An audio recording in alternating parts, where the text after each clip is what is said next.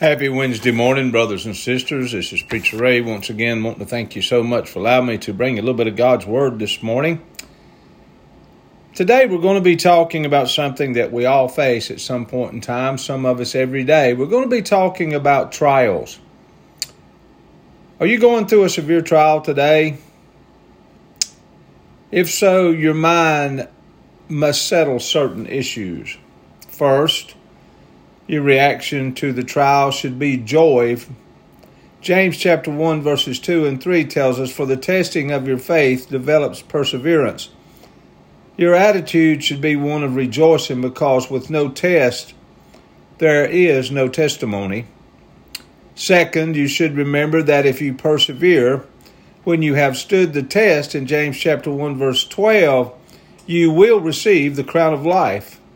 All your earthly difficulties are simply adding jewels to your eternal crown and reward. And finally, as we move into James chapter 1 verse 17, you should never blame God as a source for all your trials.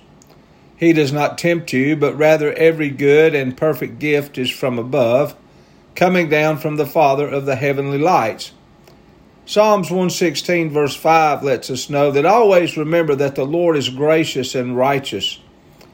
Our God is full of compassion. And we go back and we summarize all of this and we realize that trials are working in our character. Trials are temporary, and God is concerned about our trials. One day we will be on the other side of the trial, saying to ourselves, as the psalmist did in Psalms 116, verse 7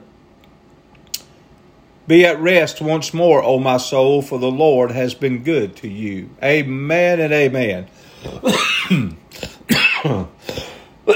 Excuse me. As I close out this morning, just always remember seek ye first the kingdom of God and his righteousness. Ezekiel chapter 35, verse 1 through chapter 36, verse 38 starts our daily reading scripture today. Psalms 116, verses 1 through 19. Proverbs 27, verses 23 through 27. James chapter 1, verses 1 through 18.